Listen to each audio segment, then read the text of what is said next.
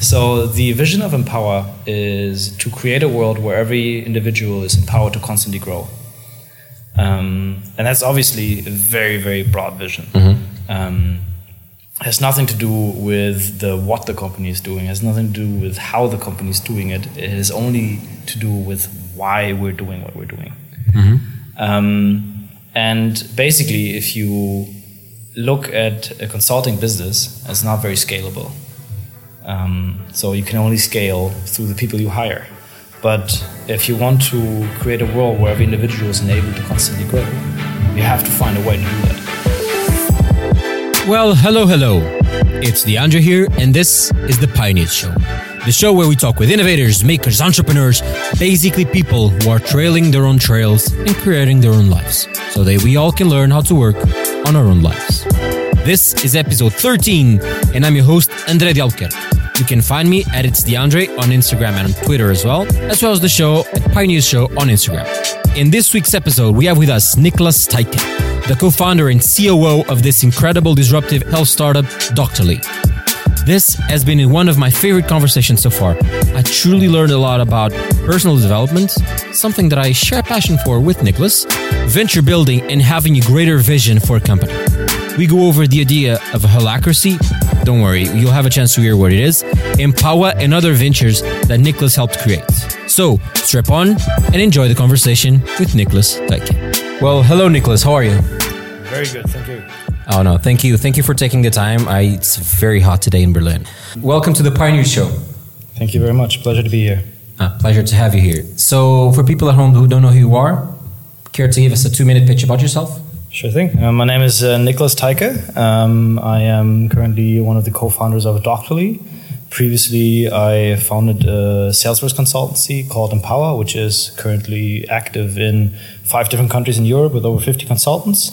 Um, working with a very interesting uh, organizational model called Holacracy.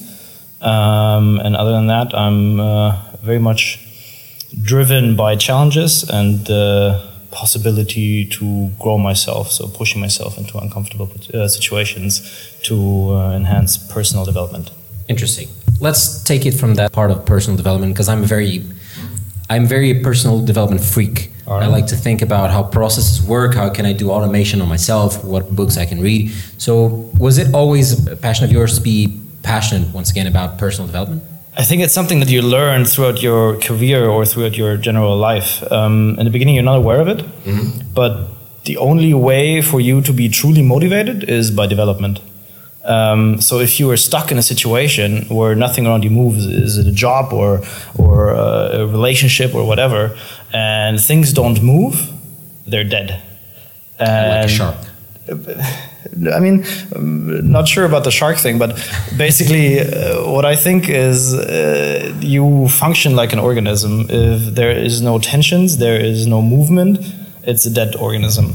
And the only way to stay sharp on that is by focusing on your own personal development. The best way to do it is by putting yourself into uncomfortable situations, moving out of your comfort zone, um, and then enhance your skills.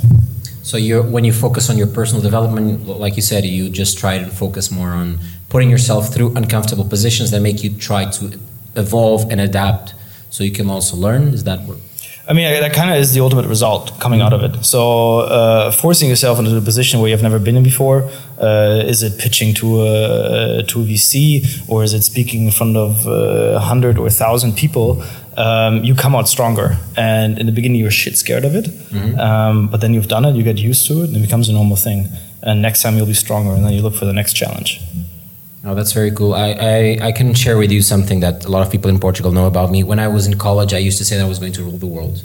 All right. And the, the plan has always been, and I've had this conversation with several people, that I know I'm not going to rule the world, but I don't want to feel like I made it eventually and, and feel like I've done everything. I want to feel like I'm always lacking and I'm going to die unsatisfied because I didn't achieve my goal, but I've always thrived to achieve it. So that's why I always try to work on the personal development. No, I mean that's a that's a super interesting aspect because for me, I think I uh, I kind of define it the other way around. Like my ultimate goal is to die happy, die satisfied. That's all you can wish for. I mean, it doesn't matter if you're rich, if you're poor, if you're known, if if you're like a nobody. As long as you are satisfied, you're there, and that's really what it's all about. Um, okay, yeah, that makes sense. I mean, I, I, like your your definition better, to be honest. I mean, and this is uh, one of the things that I've, I've defined a couple of years ago for myself. Showing people how to find this kind of satisfaction is one of the things that motivates me quite a lot. And how have you been working on that specific area? How is there any project, anything, anything that you started doing on helping people define or be able to find those things? Absolutely, which is my former business. It's called Empower, mm-hmm. um, and basically, uh, the constellation of the founding team was very interesting. Mm-hmm. Uh, so it was people that grouped around my brother at that point of time. Some people from work, some friends, and then me as his brother. Um, and we started out trying to found a Salesforce consultancy. So we said, okay, we came from different startups all over Europe together and said, okay, well, Salesforce is such a such a powerful tool that we can use to really scale up businesses. But most of the businesses don't know how to use it. So what we're going to do is we're going to found a consultancy and we're going to show them how to utilize the Force.com platform to really build hyper growth companies and then as we started out, we noticed our differences and how how hollow or how shallow our relationships were, and there was a lot of conflict. And then we looked for ways um, of how we can kind of surpass them. And in the beginning, you like literally stand in front of a whiteboard and be like, okay, this is my area, this is your area. You don't get the fuck into my area, and I stay out of yours, and that's it. And it obviously is a retarded way of doing it.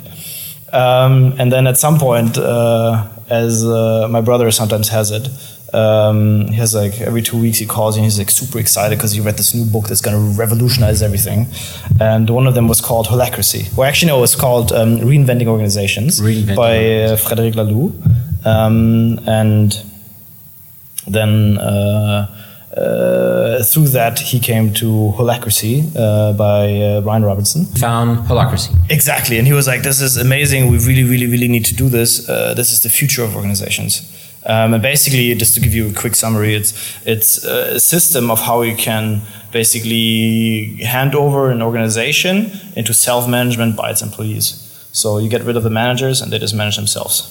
Interesting. Um, and so then there was this opportunity to go to a seminar by Brian Robertson in Amsterdam at the moment, and he was like, "Hey, we got to go. It's next week. You and I take off a week. We we go there." And uh, I like in this case, I was kind of like uh, intrigued by his uh, enthusiasm. Uh, read the book and we went there. And then uh, during the seminar, I was like, ah, okay, ah, ah, well, that makes sense, and that may, oh, that would help us with that. Um, and I really loved it. And uh, coming back from it, uh, I asked a consultancy if they can integrate, and it was like thirty-five thousand euros or something. I was like, okay, fuck that, I'm going to do it myself. Mm-hmm. Um, and basically, uh, or, yeah, basically, what we then did is we, we laid it out and started creating our own organization in Holacracy, um, which is a very simple uh, concept. Really, is you have different roles. Mm-hmm. A role consists of a purpose, which is the defining goal of a role or the reason why it's there. Uh, you have a name, obviously, to identify it, and you have accountabilities. And accountabilities tell you what you can expect from a role from the outside. Um, and then you have domains, which is the resources this role controls. Uh, super simple example you have a um, business analyst, um, as the role name. The purpose is understanding customers' businesses. Mm-hmm. Um, then you have the accountability to write, for example, uh, a process diagram or, or whatever. So things that you can understand. But the really beautiful part about it is number one, everything is explicit. So there's no uh, inexplicity anymore. So I cannot expect anything of you which I have not communicated before. Okay. And what happens is obviously none of these things are perfect. Mm-hmm. But things like tensions arise, and tension is defined as a difference between what is and what should or could be. Um, and then there's a process of how we integrate these tensions. Uh, it's called a governance meeting where you basically work on the structure of the organization. Every employee is part of it, who is part of, of, of a role within that circle. Mm-hmm. Um, and then they work on their tensions uh, and they resolve them. And by allowing everybody to process these tensions, everybody sees that they can make a difference in the structure of the entire organization. And that is already something that really engages people. They see they can make a difference and they see they have something to say. Um, and the second part is you have now an organization which is not governed top down anymore. So you don't have anybody on the on the on the on the top saying, okay, well, I see the market is going in that direction. I see our customers repeatedly do this and this and this. You have all of a sudden brains everywhere. You have an organism that adapts to whatever the market situation requires because they see it firsthand and they can adapt to it. Um, so basically, you have like a self-optimizing organism, um, which is something uh, which is for me super super scary because what you do is you give away all of your power as a founder. Yeah, you, you I, I, I can I can assume you almost lose. I, I won't say credibility, but you, the credibility is not the right word, but almost authority as a founder. Well, authority is an entirely different topic because there's such as like a natural authority. I don't say authority in terms of domain authority. I, I say Mm-hmm. literally authority as in you lose the power as the founder to say something or to have Exactly. You, you, I mean, what you give away is basically you let people do whatever they want, and you fully trust them that what they want to do is what's right for the company. But if you treat the people right, mm-hmm. they want to treat the company right, and therefore it becomes this symbiosis between employees and the company, and you expect them that they can actually work in a way that is responsible with the resources that the company has. And the main thing that you need for it is transparency. So everything within a company was transparent. Everything. So the money we made, the money we spent, the holidays taken, the uh, salary everybody gets, the bonuses everybody gets, if there was anything like a bonus, which actually we got rid of. Um, uh, everything that we have is transparent there. That, that, that's for me it's fascinating. And this is actually something that i was not expecting to talk but there's a few businesses outside and the one that comes to mind right away for example is buffer. Mm-hmm. Buffer is a company that everything they do it's very transparent in terms of pricing. Mm-hmm. So they have this awesome plan and it's 12 years and a half and they clearly chunk it down through out of these 12 years seven is for salaries four is for product da, da, da. and i my question is as a founder but at the same time as a, a worker in a specific company how hard is it for you to be fully transparent for example in a salary where some people might say that as a founder you might be able to get some more one month more another month less another month how do you deal with set transparency if there's some things that you should Yeah. Um, with the salary in particular, I think you should always be transparent because people know. They know one way or another. I mean, even if it says in a contract that they're not allowed to talk about it, people always do. And if it's inexplicit, they can't talk about it. So if you're trying to keep it a secret, mm-hmm. people will talk behind the back. And then they can't formulate their frustrations. And then this builds up. And therefore, put it out there. Just be super transparent with your, with your salary structures. Um, because if they are unfair, you shouldn't have them. And then if they're not unfair, you shouldn't need to hide them. So for me, this is obviously the law sees it a little bit different mm-hmm. um, because it is a private thing. Um, therefore, you need the uh, basically the approval of your employees to do that. But uh, for me, that's the only way to really do it because otherwise, you just build up frustration. Is there any any other case of, of companies doing the holacracy method nowadays that are successful in I mean, I think the biggest example that there is is Zappos. Zappos, the um, Exactly. Tony Heisch? I think that's Exa- uh, delivering happiness. The, the Exactly. It's what's his name again? Tony Hsieh. Tony Hsieh, exactly. Exactly. Tony Hsieh is his name. Yeah, and he was uh, that, that was quite interesting because I talked to Brian Robertson about him, um, and basically uh, what he said was he was looking at how to scale businesses without the marginal employee. So basically, the marginal employee is if you grow a company to a certain size, every additional employee bec- makes the entire company and everybody within the company more and more productive until you reach the marginal employee. The marginal employee is basically the tipping point where now processes uh, and, and friction between the people have tipped. So every additional employee now reduces the overall productivity or the average productivity of the, of the people because there's too much bureaucracy in between. And so the really interesting thing is if you look at a city, it's the other way around. So a city at a certain size, um, every additional uh, inhabitant makes the average inhabitant more productive. And he was looking for the reason why that is. And the reason he found is because within a city, people are self managed. Nobody has to tell you that you have to go shopping. Nobody has to tell you that you have to go open a bank account. Nobody has to tell you that you need to go to the beach every once in a while, uh, take some time off because you know these things. And therefore, you can structure your time a lot more efficient. So, what he was trying to find is an organizational structure that would allow him to make a company more like a city. And Holacracy is the one that he went with. So, Zappos is one example. Do you know any other example that um, another one would be, for example, Dwarfs and Giants in Austria. I don't know them, but um, yeah, yeah, they're yeah. And then uh, you would have, um, I think that Soulbottles here in Berlin is also run mm-hmm. on Holacracy.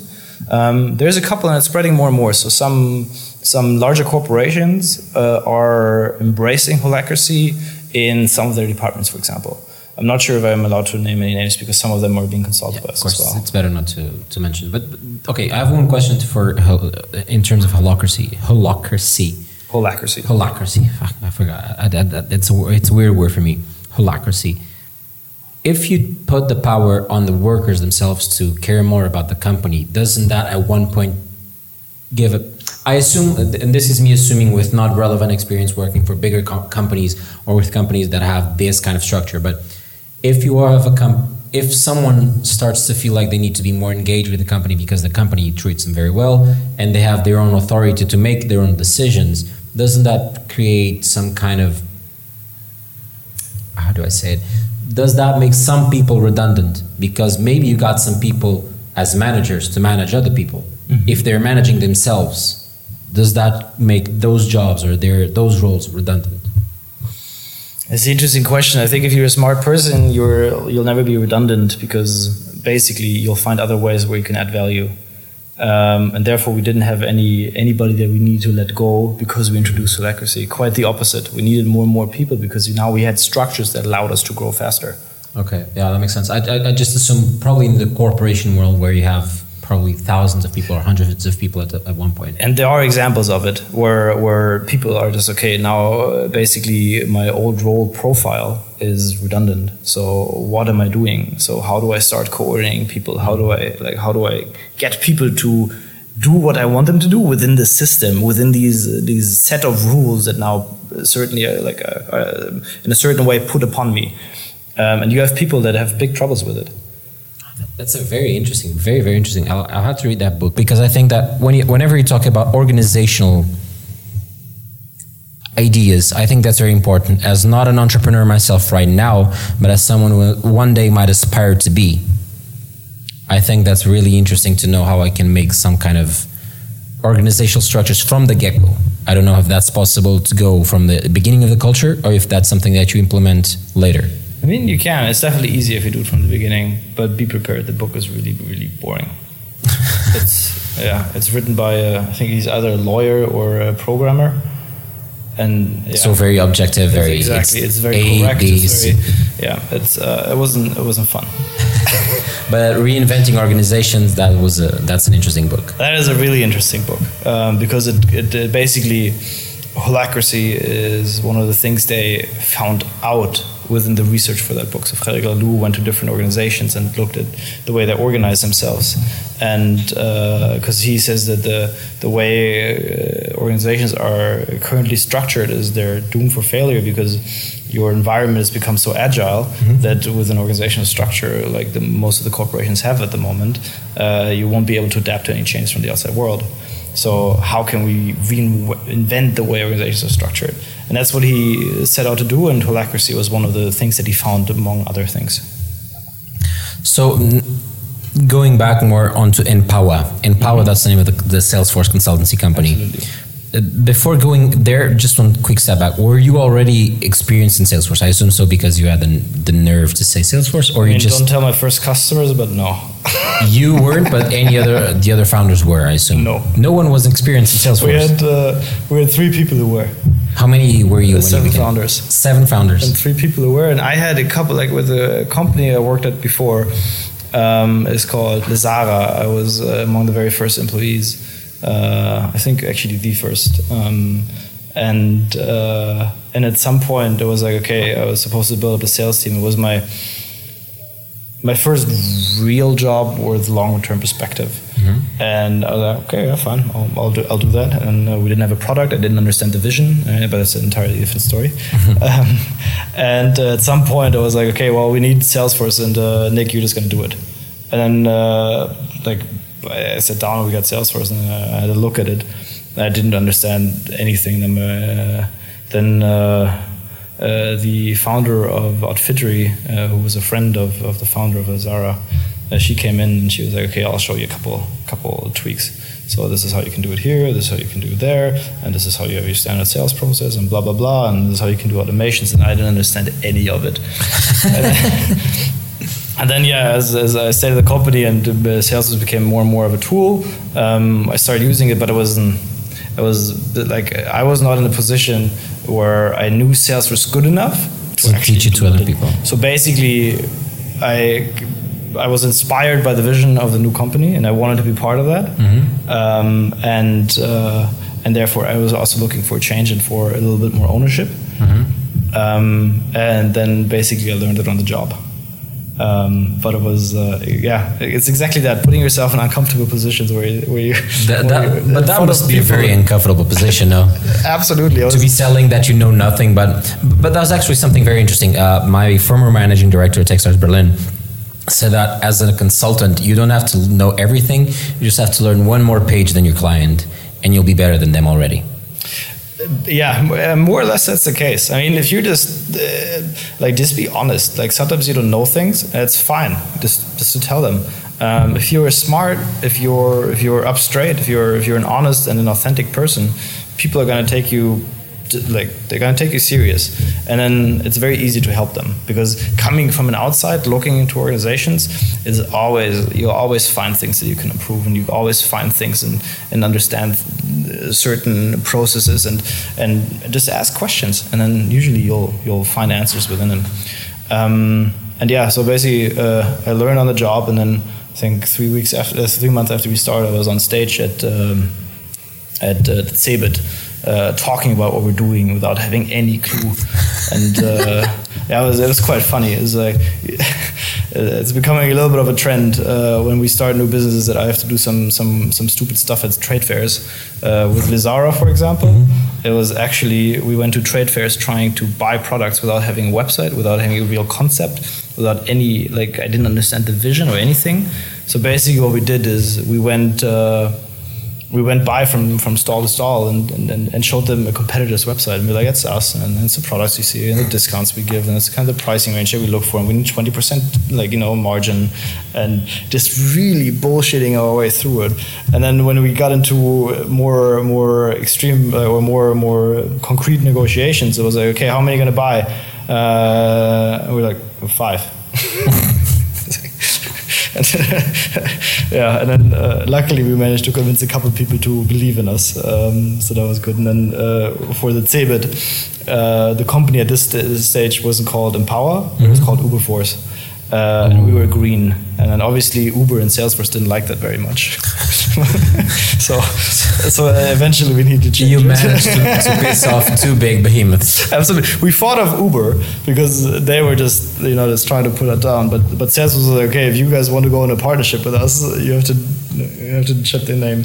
so but, but for you to be able to be consultant for salesforce do you have to have a partnership with salesforce Not necessarily, but it's very helpful because uh, essentially what they're going to do is uh, they sell their product to customers, and then they need somebody to implement that product.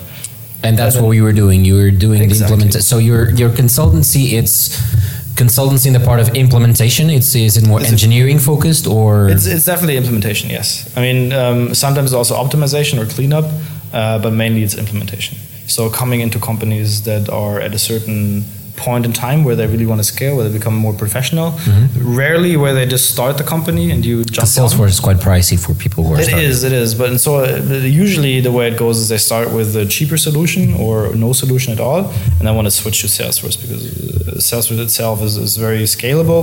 But it's it's huge. Uh, one question now that I, I'll put your knowledge of Salesforce to the test, but it because I don't know personally. In its essence, Salesforce it's a CRM, right? It's kind of a CRM, That's where it started, definitely. but it's no longer that. I mean, it is. That's still its core functionality, but it can do much more. It's basically an, an, an operations platform for your company. Um, so it can do much more than just a CRM. Um, just maybe to give you an overview of the of the process of what we do with. Uh, with the Salesforce that we've implemented in Empower is obviously we have the standard lead process, the uh, accounts, opportunities. We have a casing system for complaints. we have um, our projects are completely on there. Our time tracking is completely on there. We generate our invoices completely out of that automatically. So it's a managed business all-in-one solution. More or less, you can build into that, and then we build our own uh, in like in-house Airbnb on it, for example, where people can within the company put their flats in there. If somebody wants to visit another city, they can crash at theirs, or when they go away, they can put it to available, and then people will get notified if they want to be in touch with that. That's incredible. Super easy, man. And how is it to manage? And this is a step to the side, but how hard is it to manage a, a distributed team? Is it all in Europe? Yes.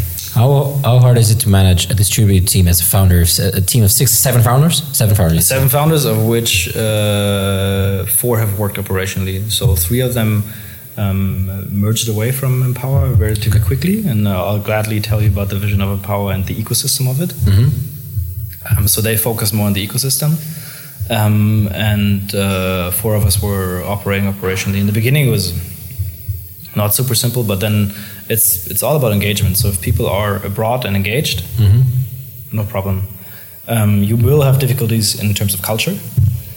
Maintaining a culture in a foreign location mm-hmm. um, and adopting it to the culture that you've been growing in your home location, super difficult that is a real, real challenge. And was the main team here in Berlin? Yeah, so the company was founded in Berlin. Berlin is still the largest office at the moment, uh, closely followed by uh, the UK, who are doing a tremendous job. Um, but uh, the cultures are from all of the different offices very different. Hmm. So even though you're a Doctorly, you're still managing it. Are you still? You're just a shareholder right now. Operationally, I'm completely out. I'm advising in certain aspects um, and helping on a couple bigger projects, such as, for example, the ESOP plan that we just rolled out. Uh, something I help with, and then sometimes people have specific questions or just want a, a little bit of counseling, and um, I'll step in. So you're a founder, more like a, a, board of directors kind of thing. If you, if there is something, you're you're there. You're an advisor for the company more than that. Yeah, if you want to put it that way, yes. Yeah, if I had to put a name, but I don't want to. Okay, even though I put it, I, do, I don't like putting names and things. Worse, um, and, and focusing on this because this is actually something that I find interesting in terms of consultancy for things you don't necessarily know mm-hmm. or know much about. And you talked about Lesara, the, the previous company you worked at. How taxing is that on your mind? Because I'm, I'm. How taxing is it to know that you're bullshitting your way through something, and not calling you a bullshitter? But how do you? How taxing is is it on your mind when you're doing sales for something that you don't believe in? In case of Lesara, for example, or you don't know enough, for Empower in the beginning? I assume now you're much more prolific in Salesforce. It's super difficult. Uh, it stresses me out, to be honest. Um, if you're in a situation where where you have to convince somebody that you can make it, the best thing that you can do is to convince them of yourself. Be like, I'm going to do anything I can to make sure that what I'm explaining to you is going to happen.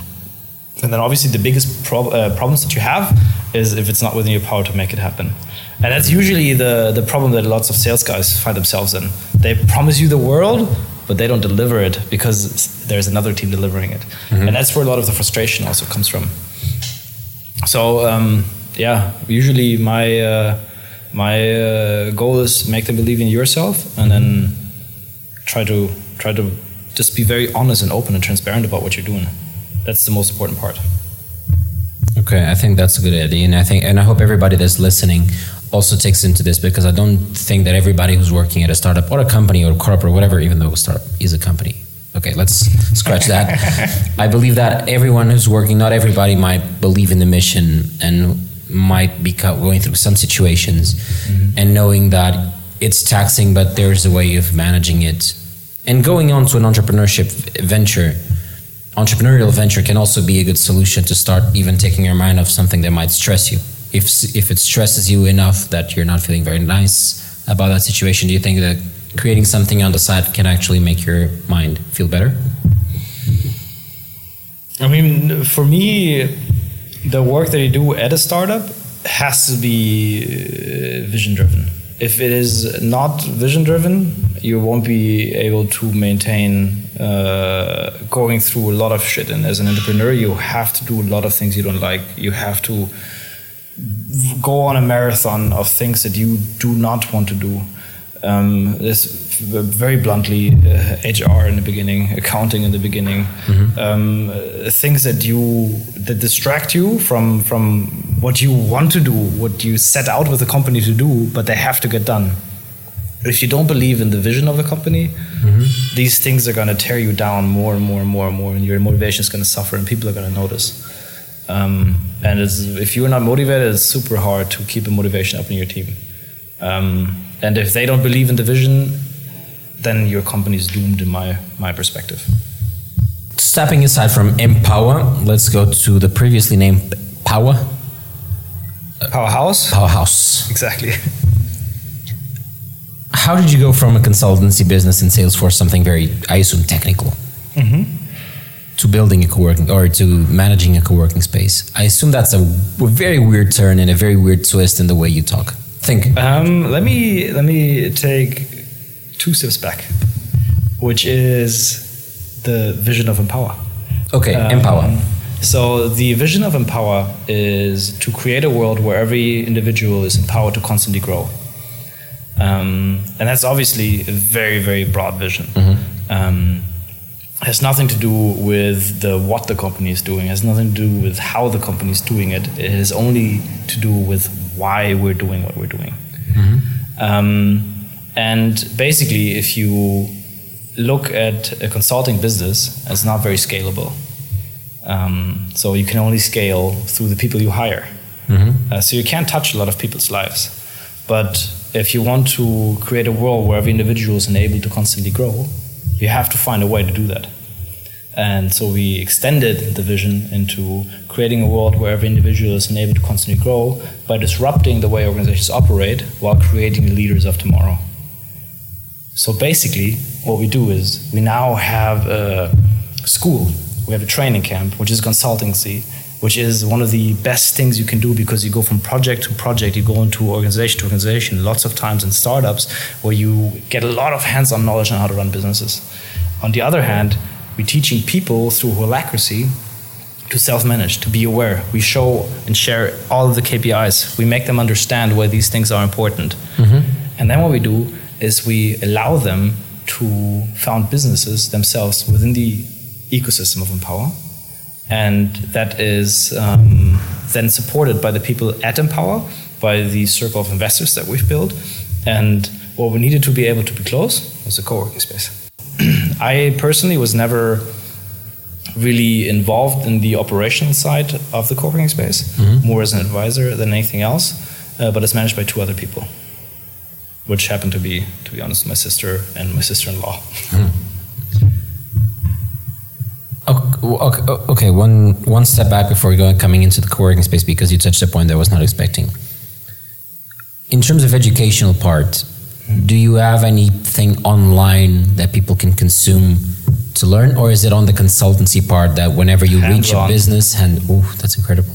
So if that's, someone, that's the way you learn, right? Of course, of course. On the job, put yourself in, in, in a position, position where you have to grow, and then you can help people by supporting them, by letting them feel that you support them in the decisions that they make, mm-hmm. and that's the fastest way for you to grow so it's built on the premise that you'll use Salesforce from now on, or can, for example, imagine that I want to build my podcasting business. Mm-hmm. Can I hire you guys to make this grow into a, a hyper growth company? Well, yeah, we can definitely operationally wise set you up. Yeah, and currently still based on Salesforce. Of course, but if is the idea that eventually can scale that it can scale to other kinds of services? Definitely. So one of the things that I'm 100% convinced of is if Salesforce would be turned off tomorrow, Empower would still be here in 10 years.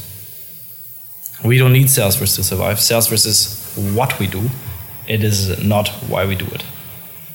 and we have an organizational structure that is so robust throughout holacracy or through holacracy that uh, we can reorganize very quickly because we have a lot of smart brains within the company that can decide upon what's right to do. Well, you just, I, I really like that, that vision. I'm, I, once again, uh, to give you an idea, and I, I see the podcast myself as some, some tool to be able to know people, but it's a learning. I'm doing my own master's degree in, in these conversations. And I see the podcast as a tool for other people to learn themselves. And I think I, I truly respect and uh, admire people who are doing stuff, even though you're doing consultancy is something that helps people learn either by listening proactively, passively, actively, or by doing stuff, putting their hands in the business and starting to create something. I truly enjoyed that vision. Congratulations! I think it's a very well thought out vision. Well, yeah, I mean, it just came to us. Uh, totally unrelated, uh, because of consultancy. As soon as you said consultancy, I thought, have you ever seen House of Flies? No, I have not. You should. It's a very fun House of Lies. yeah. House of Lies is with Don Cheadle. I think it's over already. I think it ended in 2015. It's a Showtime. I think it's Showtime series on the bullshit that consultants do. Oh yeah, holy shit! But we're we're a hands-on consultancy. We're not a strategic Uh, consultancy. yeah, they're, they're strategic. They're, they're strategic consultants, and it's it's one of those series where you have the fourth wall breakage. Yeah. So they say now this is what I'm going to do, and, he, and Don Cheadle basically says something like, uh, "So whenever you're selling something, first of all." Like kiss their ass. You're doing great. You're doing great. Whatever you're doing, keep doing. Now, put up the knife. But you should be doing this because this is happening. Da, da, da. Now you confuse them with numbers. Ah, if you if your revenue growth goes the tax revenue, and then you say, but this is all we can do, and basically just tell you can do what they're already doing. It's a very funny, funny.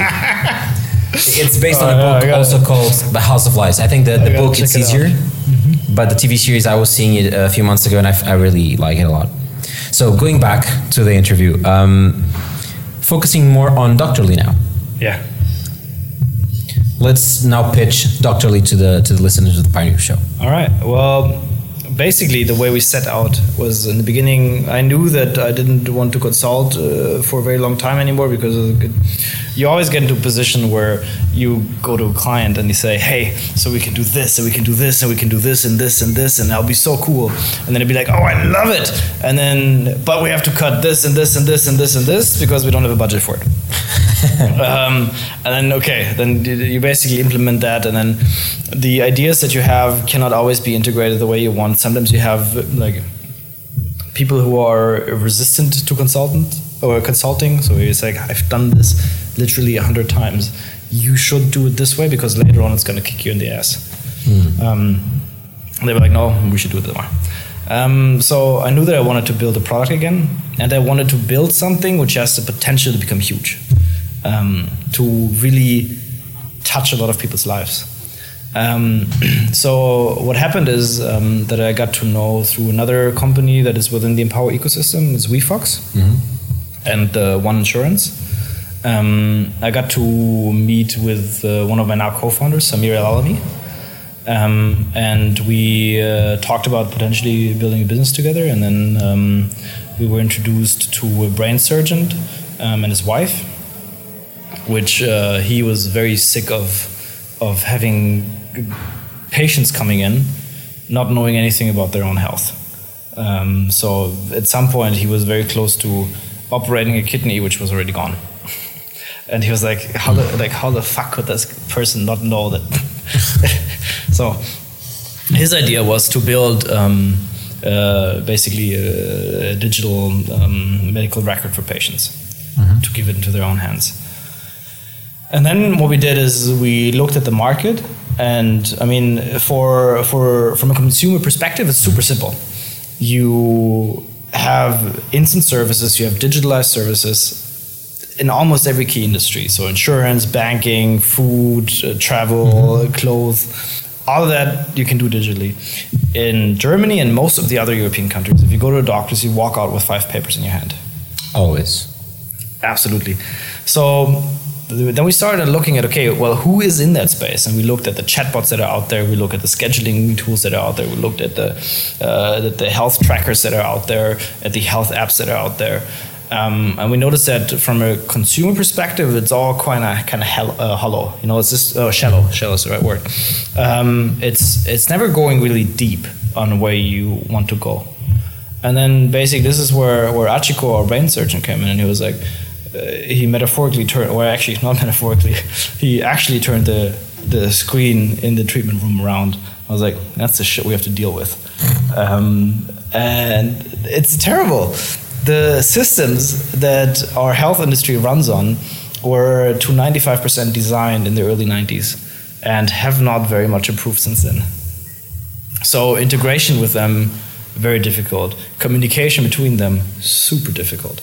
Um, user flows absolutely horrible. Um, so that's when we basically knew is before we can do anything cool for a patient, mm-hmm. we have to help the doctor first. So this is why we're now building basically practice management software that allows doctors practice to, management software exactly that allows doctors to schedule their patients, allows them to capture the digital, uh, to capture the, the the treatment, the documentation of what they're doing. Um, it allows them to do their billing, uh, allows them to analyze the, the practice itself, the performance of the practice, the, the demographics of their patients.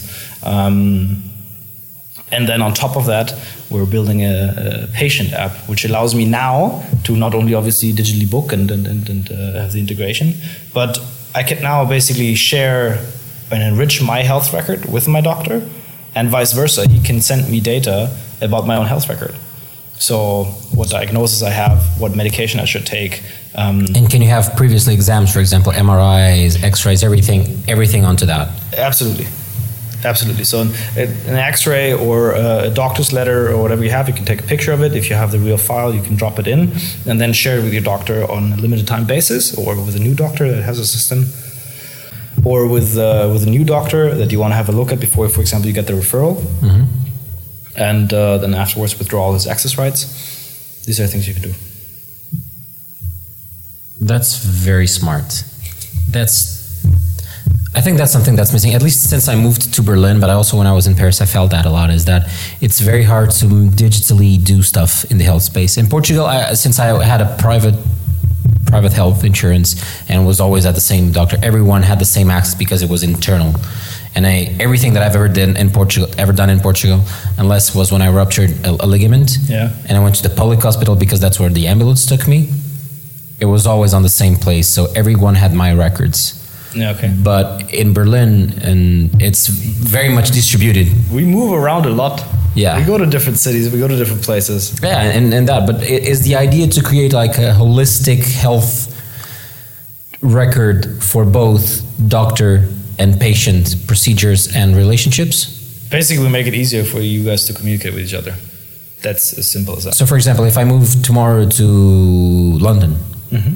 in theory, in theory, if you go in, if you have Doctorly there implemented in several health facilities, I can just go, yeah, my bank, my Doctorly account is Andrea.albuquerque or something like that, slash Doctorly123. And they just. Well, basically, what you're going to do is you're going to make your appointment through the app, and then they already know that oh, Okay, yeah, perfect. Yeah, then that's. All you do is then select the documentation that you want to share with them. There you go. Oh, that's ridiculously smart. I really like that a lot. Are, oh, glad you do. Are you are you already are you already in doing pilots? Are you already have do you already have clients? So basically, where we are at the moment is we're in because it's a, obviously it's a regulated product. Mm-hmm. Um, so we are. in It's RegTech. Say again? RegTech almost. It's regulatory. Ah, I didn't even know that term. Yeah, uh, it's RegTech. I'm gonna use that. It's, it's a fancy way of saying whenever someone asks you, even investor, it's a regtech health startup. It's you get some buzzwords, but good things like onto the conversation. That's cool. Um, so uh, we are in the process of getting it uh, approved by the government. Mm-hmm that's where we are the, uh, at the moment. We have about seven uh, innovation practices, as we call them, who are practices that uh, are accompanying us on the, along the way. Mm-hmm. So they do tests with us. They look at the designs. They look at process flow. They explain us how certain things are working.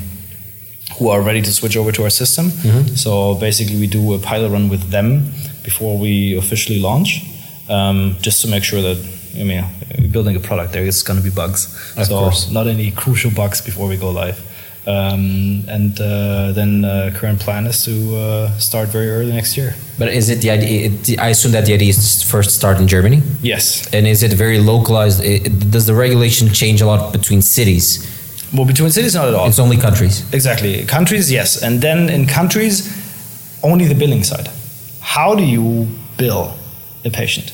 What process do you go through? What do you mean? Is it uh, is it health insurance side? Is it customer The health side? insurance side goes into that. So basically, in Germany, we have two types of health insurance: is a public and state.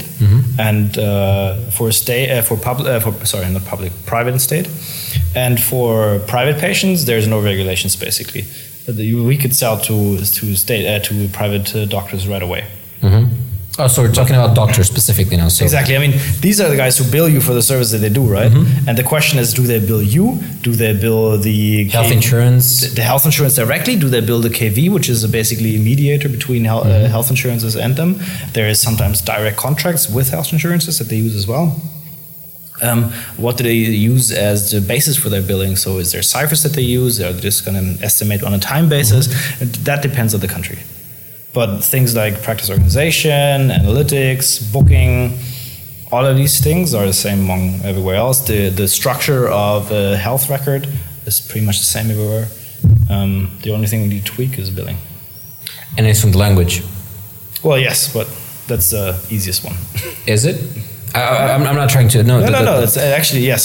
If if the system is built uh, multi-language, we, we do obviously since we have an international team, so we develop it in English. Okay. Um, and then we translate it to German and translate it to another language. But whenever someone types in something specifically health related, do you have someone to you mainly vet it, or will it be automatic translation? No, so basically, how doctors work is uh, ICD-10 codes. So there are international codes for diseases, Mm-hmm. Ah, okay. Which are, as it says, international. Uh, Can they recognize any doctor, be it in Africa? They're they're used everywhere. So basically, the way um, they're used, they have like a um, JO 3.9, which is for tonsillitis, for example, um, is the same in Germany as in uh, as it is in Spain or in Portugal, for example. Um, the only thing that obviously in our system at the moment is different is that we have them with the German explanation. So it actually then says tonsillitis, acute, blah blah blah blah, uh, not further defined in German. But this is something, it's just a database that you import, which is universally accessible. Um, And is, sorry to interrupt, but is, is this going to be in an app format, or is it going to be web app, or going to be once again holistic approach? no, so basically, it's going to be a platform later on.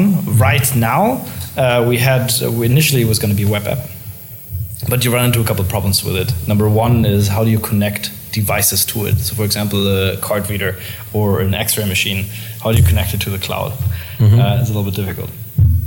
And then uh, the next one is that the German government, for their state billing, requires true end-to-end encryption. So the uh, the, the billing record needs to be encrypted on the device of the user, um, and you can't do that if you're cloud-based. So we decided to do a, uh, a little bit of a pivot and create um, um, uh, a basic program running on on, uh, on on Windows, since 95% of the of the industry uses Windows. Um, but we build it in a way we're using microservices that we can very easily switch it to a cloud version. Which Whenever the, the, the market is no, we, we'll probably do that very soon. So Okay. we get this product accredited now, which will be for the billing purposes, and then we let people document with the same product but in a cloud version. Um, but then, if they want to send the building to the state, they have to do it from that one local computer. Interesting. Uh, in terms of business development, how do you? So your company has to both sell to health insurances and hospitals or health practitioners. No, what's what we do is we sell to practices. So it's a B two B two C um, business model. So you go to the orthodontist. Uh, and, we focus on GPs in a moment because they have the GPs high? GPs, uh, general practitioners. okay. um, which is um, Like family doctors Exactly, family doctors, house Ärzte, like house, house doctors, I guess. Um, uh, because they have the biggest uh, spread, or they're the highest uh, density of doctors, basically within Germany. Um, so of the 150,000 doctors clinics that are within Germany, 40,000 of them are GPs. The rest is split among the other specialties. And so, and that's for now. And is it the idea? I assume that the idea is to eventually keep scaling up for other. Absolutely. So basically, you can um, use the system to in a, in a, in a surgical practice, uh, mm-hmm. a pediatrician or a gynecologist, but we kind of uh, want to give them since we're a very process based mm-hmm. approach so we want to optimize the process within the clinic is one of the things that all the other tools are missing is we want to analyze the processes within these clinics and then give them solutions specifically tailor made for their uh, for their clinic. So, so, you have a product and you also do this, the consultancy side. No, no, no, no. The, the, the, product is the solution, but I don't want to sell a gynecology a product that was designed for a GP in a process flow. Because, for example, you have the mother's book, um, or for a pediatrician, you have uh, certain curves that need to see for children. Mm-hmm. Um, I want to have all of these things in um, before I sell it to them because otherwise they just start working in two different systems. One is paper because they have the the, the Mutterschaftsbuch. It's called. It's like a, it's like a book for uh, what did you get after you uh, gave birth mm-hmm. to track the growth of your kid, to track um, the shots that your kid uh, got, and so on and so forth. Okay. Um, and you always keep it with you when you go to the uh, go to a pediatrician or a gynecologist.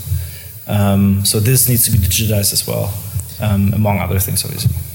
Uh, this last question I'm going to have you before we go on to the to the to the fire rounds is something that I've heard a lot of people from the non-entrepreneur, non-business side ask or feel like they're at at a, at a, at a disadvantage because I assume you don't have I assume you don't have a tech background.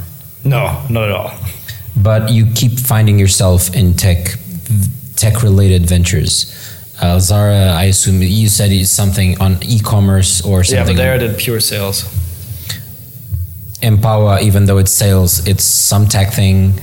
I mean, it's Salesforce, um, but yeah, there was a, a, basically a business analyst, more or less, an mm-hmm. administrator. Mm-hmm. So, a hands-on consultant, full-on uh, implementing Salesforce, which is easier than most people know. It's point and click in most of the times, so no code writing required. But you can do a lot of customization within the platform. But obviously, it gives you a little bit of an understanding of how mm-hmm. technology works. And now on Doctorly, it's a little bit more are you you assume you still have a very non-tech approach or but even though the product is very techy absolutely. I don't from what we were saying i assume that your day-to-day operation as coo is not necessarily it's not technical no. It's basically what i do is uh, i currently act as a product owner. Mm-hmm. um, so i coordinate the design work i coordinate the sprints for our um, for our development team. Mm-hmm. I make sure that they understand the requirements that we have from the state. I make sure they understand the requirements that we design in the process flow. Um, and then obviously, obviously take off the like check off the tickets once they've been implemented. Um, but from a technical perspective in that part, I'm not really involved. Other than, I mean, uh, somebody who understands a little bit about technology would, would do. Like every younger person who's worked in a, a, little bit of a tech orientation. So, for someone who's out there considering creating their own tech venture, the creating a startup, and listens to this episode and says, and he listens all the way through this part and says, "This guy has no tech background. How the hell does he keep finding himself?" Even though some more sales positions, how the hell keep, he found himself in a very niche reg tech health startup tech world? How do you manage? Have you ever, do you feel that not having a tech background ever put you at, an, at a disadvantage? Oh, definitely, absolutely. If I could restructure my, my CV, I wouldn't have studied business administration. So I would have I would have definitely studied computer science. Really? Uh, absolutely. Do you still think that not having that tech background, tech background nowadays, it's harming you, or do you think that with the experience that you've managed to get all over these years? Have made you feel like even though you don't have a tech background, you can enter in the job space or in the career space of tech without feeling at like you're on a very high level, very high level. Um, I mean, if I, especially if I read through some of the requirements on how to treat data, how to treat data, like what, what information to take away from a database. Uh, technical documentations is very difficult for me to read. Um, I yeah, and so yeah, definitely definitely puts me at a at a, at a slight disadvantage, um, which yeah, I mean it could be overcome, but uh, I think as a CEO or as an operationally focused person, um, in the long run, it'll become less important, and actually the way the business is run is more important. Okay. So thank you for that, by the way. And because as a non-tech person myself, I always feel like if I had studied programming or if I knew something more about it, I, I knew I could be more plug and play everywhere.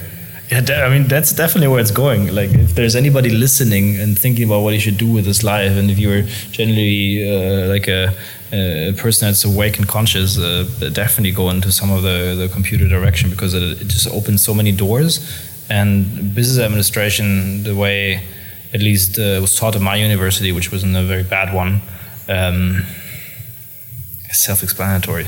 All that they tried there was put you like into a position where you have to learn a lot in a very short period of time, and people then fail because it's too stressful for them. And then basically they send you through a hell of a lot of fire, and if you make it out the other end, you've shown that you can take fire. You've not learned anything. Yeah, I think that's one of the biggest problems nowadays with educational system. It's we, we're being taught to be disposable. That's not necessarily what I. That's not necessarily what No, I. no, no, no, no, no. I know that's not what you meant, but I think that not only that, but the fact that we're basically taught to be disposable. I, what, what I assume that what you said, and correct me if I'm wrong here, and I'm trying not trying to put words in you. It's that you have to do a lot of things in a small time. You get the experience of going through a lot of things, but applicable things in the real world, uh, real world, are not necessarily things that you come up from that. You just show that in the last five years, I managed to survive and do projects. And what can you do? I have these projects.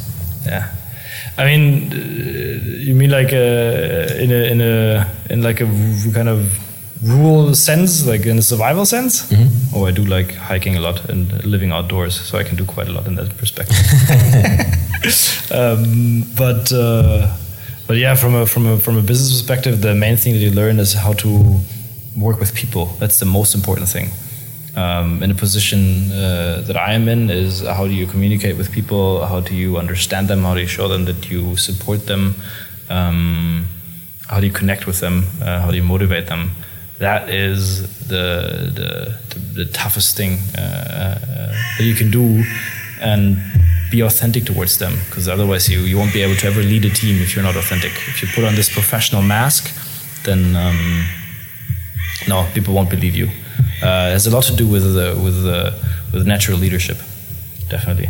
I mean, if you're interested in uh, in education, check out what's his name, Sir Ken Robinson. Uh, he's, he's already a bit uh, bit older, Sir. Like Ken, Mr. the- Sir? Exactly like the like he's a knight. That's why. Uh, Ken Robinson. Ken Robinson. Exactly. Um, uh, he's uh, he's had a, a TED talk. Uh, he published it when I was uh, still in university, and it inspired me a lot because he talks about the flaws of our educational I'll, system. I'll, I'll take a look at it for sure. Very cool. So going on to the fire rounds, as you know, I'll ask you one question. One of these questions, two questions actually, I have just introduced today on my way here. All right. Um, but I ask you one question, you have one minute to answer. Okay? One word or a sentence? One minute. You can, So I can put as many words. as many words as you want during one minute. All right, cool. If you're a quick talker, that you don't seem like you're a slow talker. At least I know that you can add a lot of value here. So first, the first question is depending on this on this first question. This is one answer. Are you a big book giver?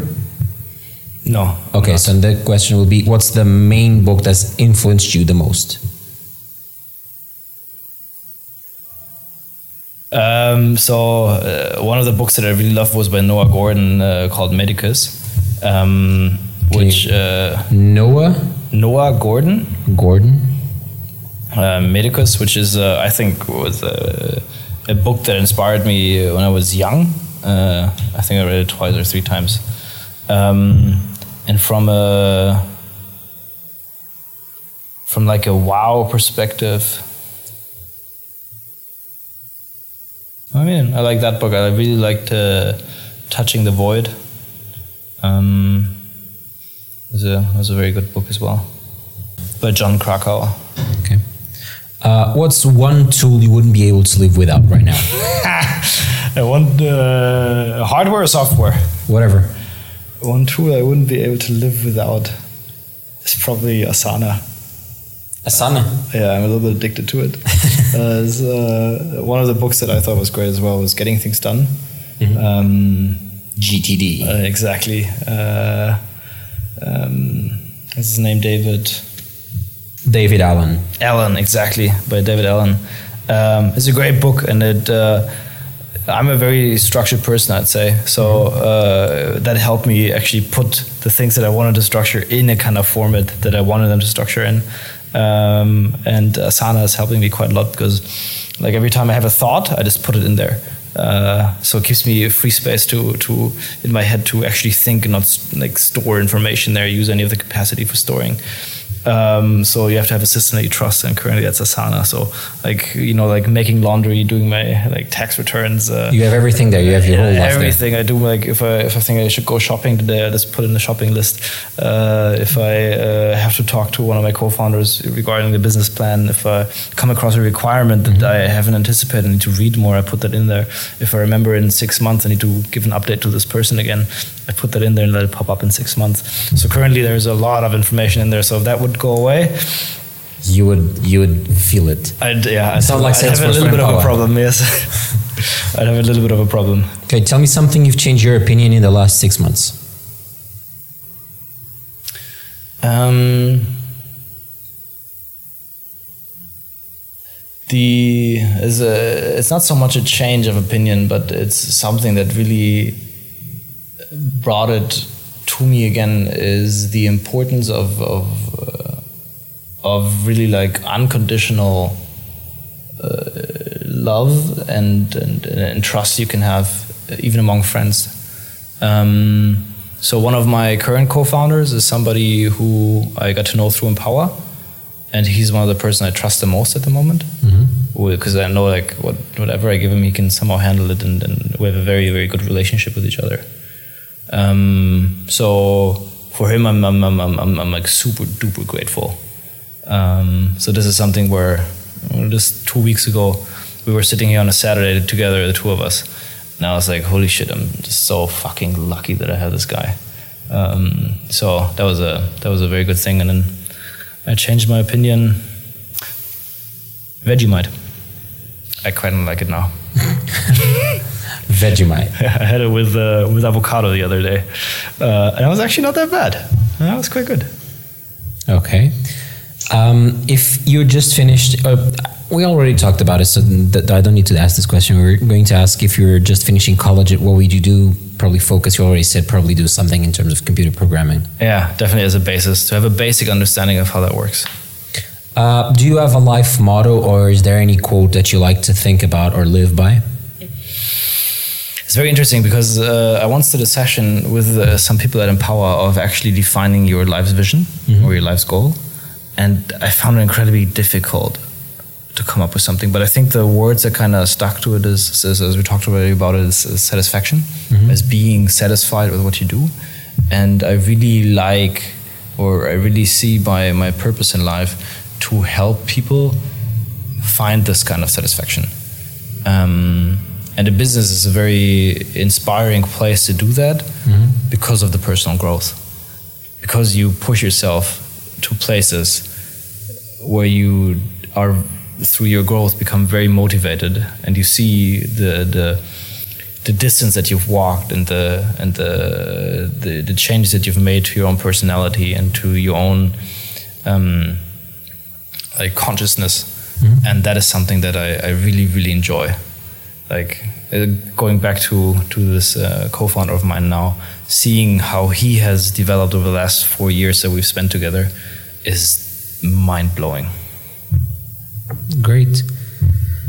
Tell me the worst advice you've ever received. the worst advice I have ever received. Oof.